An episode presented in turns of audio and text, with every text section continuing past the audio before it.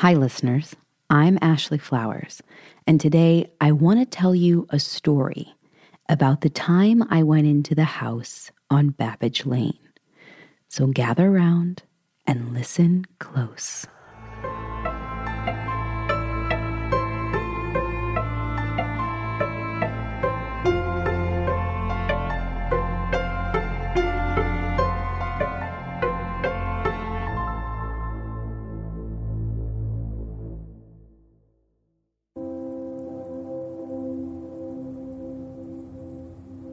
People always told me that my smile was the first thing that entered a room. But I'm not smiling now. In fact, I'm terrified now. I can hear Wood creak above me and a distinct rusty hinge on a window somewhere else in the house. This metal scraping metal sound making itself known. It is there. In this house full of ruins, something is moving. But 15 minutes, that's all I need to last. 15 more minutes. I start to hop from foot to foot as if that somehow will calm the fireworks display that's coursing up and down my body from the tips of my fingers to the bottoms of my feet, making me feel like the actual human embodiment of what people would call a live wire, if such a thing meant that you were also jacked up so high on adrenaline it felt like your ears were about to explode.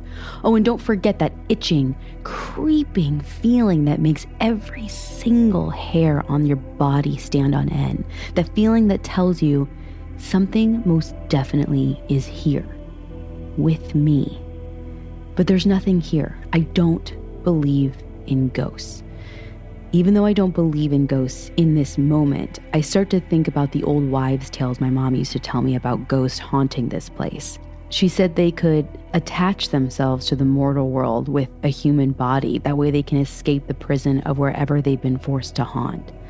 I kind of shudder at the thought.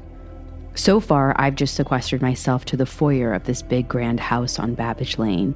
And so far, I've handled the first five minutes in the middle of the first floor landing pretty well, considering everything. Granted, I've shut my eyes for most of it, and that's sort of worked. I try not to think about the broken French doors that lead off to the blackness to my left, or what made them broken. I try not to think about the overturned, moldy, faded sofa through the archway to my right, or who flipped it over. Instead, for part of those five minutes, I tried to think about what the house on Babbage Lane used to look like before it was shuttered and left to rot. I start to think of the family that lived here too, before I was born and even before my mother and her mother before her. There was a family of four a mother, father, and two daughters. I've asked my mother about this house on Babbage Lane so many times before, but my mom would always just shudder and say, Best not to think about it. People do crazy things for love. And if I pressed her further, my mom would reply, It's a bad house, a very bad, evil house. I couldn't get a lot from her, but I've heard bits and pieces of the local lore that surrounds the house, of course. I'm not deaf. I've lived on this small town island my entire life, after all. And not much happens that doesn't reach the ears of every single islander at one point or another. I've basically lived my whole life knowing that secrets won't ever stay secrets in this town for long. What I've pieced together of this story is this the mother and father lived in the house with their two grown daughters. The eldest of the two had gotten engaged to be married, but to a man who her sister was in love with. On the night of the wedding, while the new husband and wife lay together in bed, fast asleep, the younger sister came into the room and brutally stabbed both of them to death. She drug her sister's body into the closet, changed into her wedding dress, and then laid next to the corpse of the groom, where she cut her own throat with her left hand while clutching onto his with her right. The parents, having lost both children in a single night, were overcome with grief and shame, and the rumor is that they ended up leaving town. Now, the house changed hands a couple of times in the last century or so, but it was always said to be haunted. Women who occupied it said they were tormented by a woman in a wedding dress.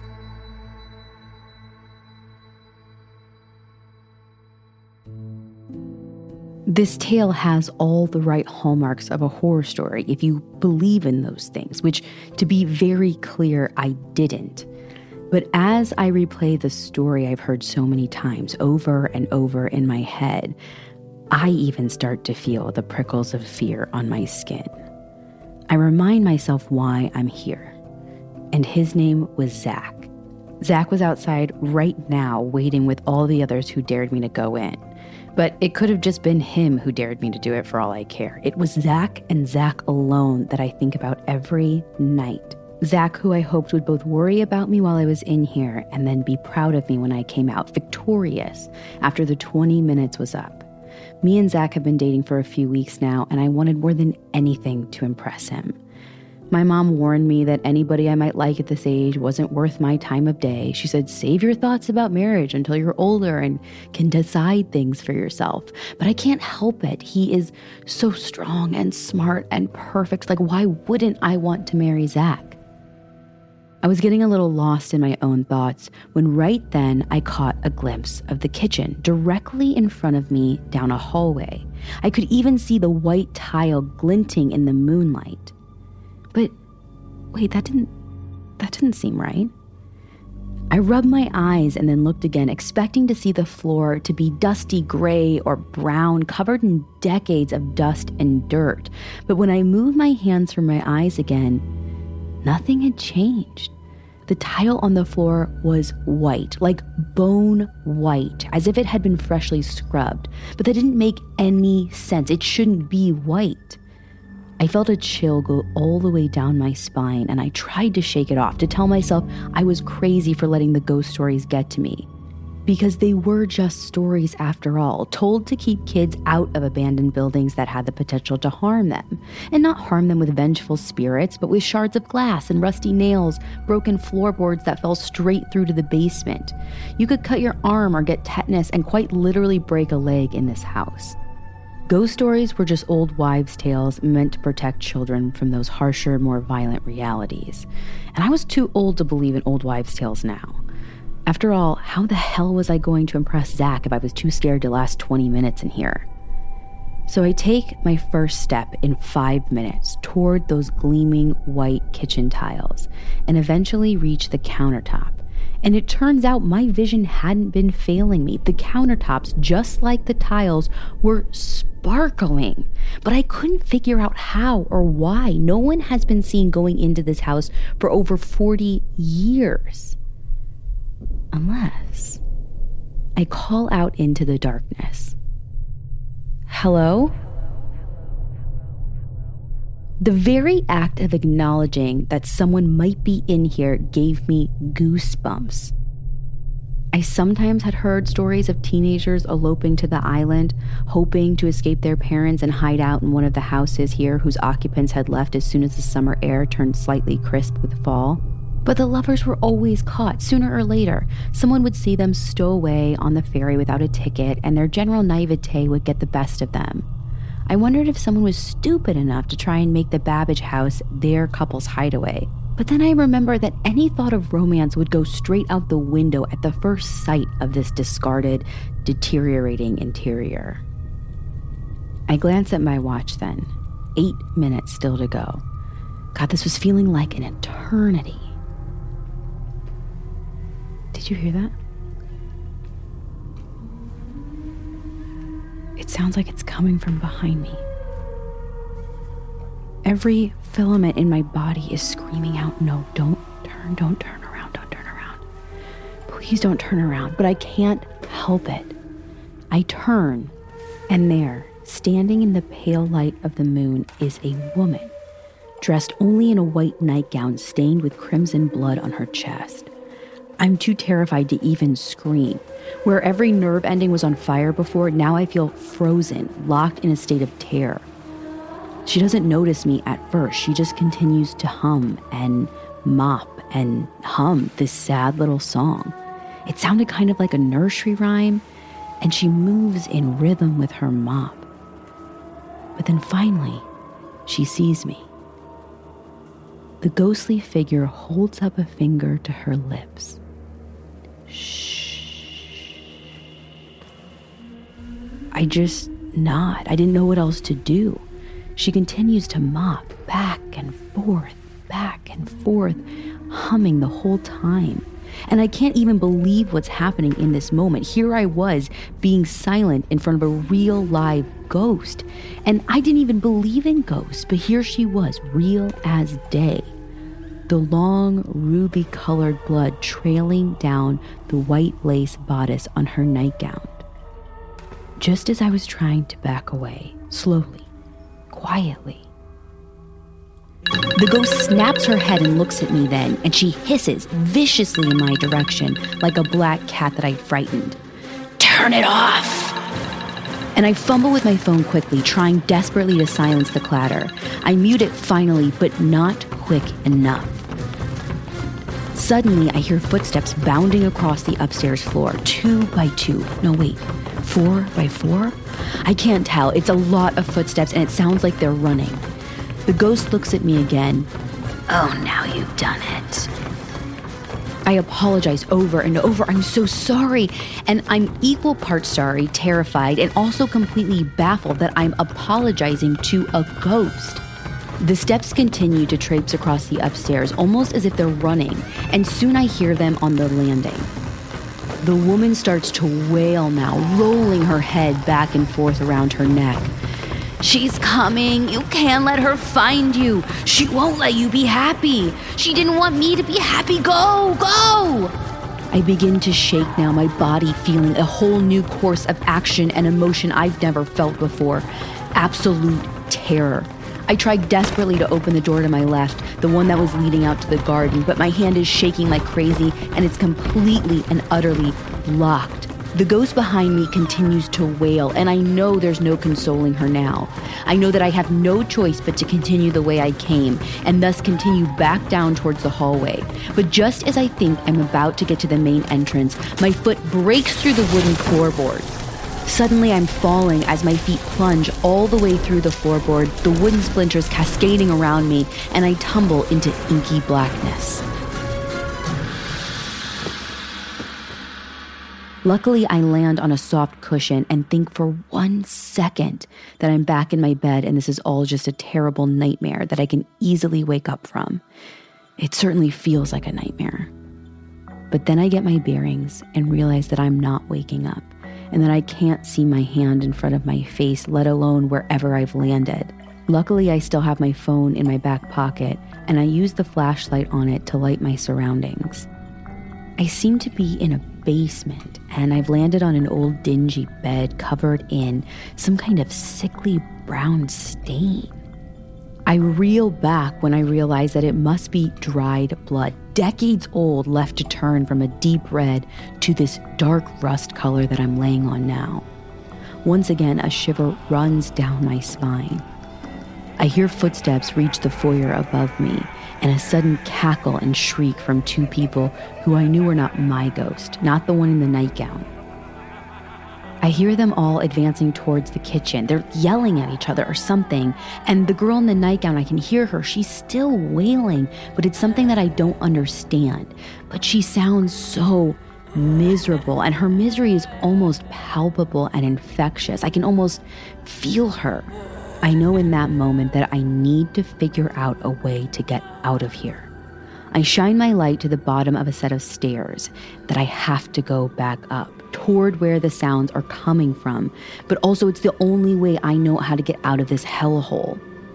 One by one, I take the stairs, being careful not to let the floorboards creak below my weight, despite how old they are. Somehow, I make it to the top and the door has been ripped off its hinges, luckily, so I squeeze right through. I can still hear people talking in the kitchen, but they're arguing to themselves, crying and wailing and complaining to each other. I start running now, and I'm halfway down the hall and almost to the front door when a new ghost appears in front of me. She's wearing a wedding dress stained in the front with blood that is still dripping from her neck as though it were cut just moments ago. She reached her arms out toward me and grabbed me by the throat. Her hands didn't land, they passed through me, but when they did, I felt this clenching feeling in my chest. It was tight and painful, like what I think a heart attack must feel like. Terrified, I just start running right through her towards the door. When I finally burst through the front door, breathless and panting in front of Zach and my friends, I don't know what to say. They all asked me what happened, but I just shook my head and told them I wanted to get out of there as quickly as possible.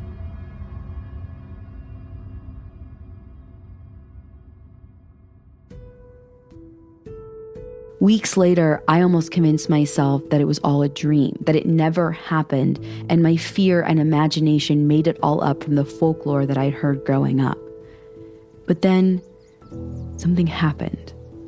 I was with Zach after school one day. We were walking to our buses and holding hands when I got that horrible clenching feeling in my chest again. With the pain also came this wave of anger. All of a sudden, I hated Zach for not loving me. I recoiled my hand and ran onto my bus. And as it drove away, I watched his confused face through the window. And to be fair, I was confused too. Why had I done that? Why had I even felt that? I know Zach likes me. He was holding my hand. It was such a stupid feeling, but it wasn't totally gone. And the longer the bus drove, the more feelings, sickly feelings that I got about Zach. It felt like like anger and jealousy and hurt, like all of it wrapped into one. That first night, I wanted to just sleep it off. Something was going on, but I was just tired or stressed or whatever. But that night, I had a dream. When I opened my eyes, I was back in the Babbage Lane house, laying flat on the stained mattress in the basement. I looked over to my right and I see her the same ghost in the wedding dress who grabbed me before I left the house. I know I shouldn't be, but I'm just calm. Nothing like I actually was that day in the house. I'm acutely aware in this moment that it's a dream, but dream or not, I still lose my breath just a little when her head starts to turn slowly to the side, her neck barely attached and blood still flowing from her wound. She looked me dead in the eyes as she propped herself up on one elbow to face me. A few seconds go by in silence, but they feel like hours. And then she finally speaks. You shouldn't have come to our home. You know, I knew girls like you. You're just like my sister beautiful, smart. The whole world just falls down at your feet. You work for nothing and people just love you. Men throw themselves at you, men like Zach, boys like Zach. But you don't get to be happy. Girls like you haven't earned happy. You came into my home, and I'm with you forever now. And you will never be happy. Every time a man touches you, I'll make sure you recoil. Any man who shows affection to you, I'll make sure you despise. You know, you're the first person who came close enough for me to touch. All these years I've been in that house, living in my own pain, pissed off at the world, but now, because of you, I don't have to stay in that house anymore. I can go out there. Anywhere out there I want. Well, you know, with your help, of course. Just then, I was able to croak out a question what do you want? I want to kill anyone who falls in love with you. Then she leaned in closer and whispered, And eventually, I want to kill you. Just then, I sprung from my bed, soaked in my own sweat. The sun was beating into my room, and I tried to remind myself it's just a dream, it's just a dream. I tried to shower and shake it off, but I couldn't. It was too vivid. When I got to school and saw Zach, part of me wanted to tell him about my crazy dream, to run to him for a hug and for comfort. But when I saw him, something stopped me. And I know saying this out loud is going to sound insane, but I swear I heard a whisper in my ear Maybe I'm losing my mind. Maybe I'm still dreaming. But maybe it's that, just like that house on Babbage Lane, I'm haunted now too.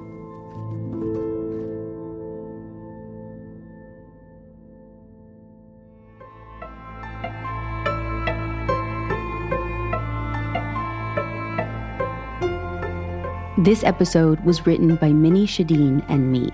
I also produced and performed this episode with production assistance from David Flowers. Our theme was created by Justin Daniel. If you'd like to go back and read the story, you can find a copy on our website, fullbodychillspodcast.com. And we have one more story for you tomorrow, and it's a personal favorite. So make sure to come back on November 1st to listen to our last episode this season.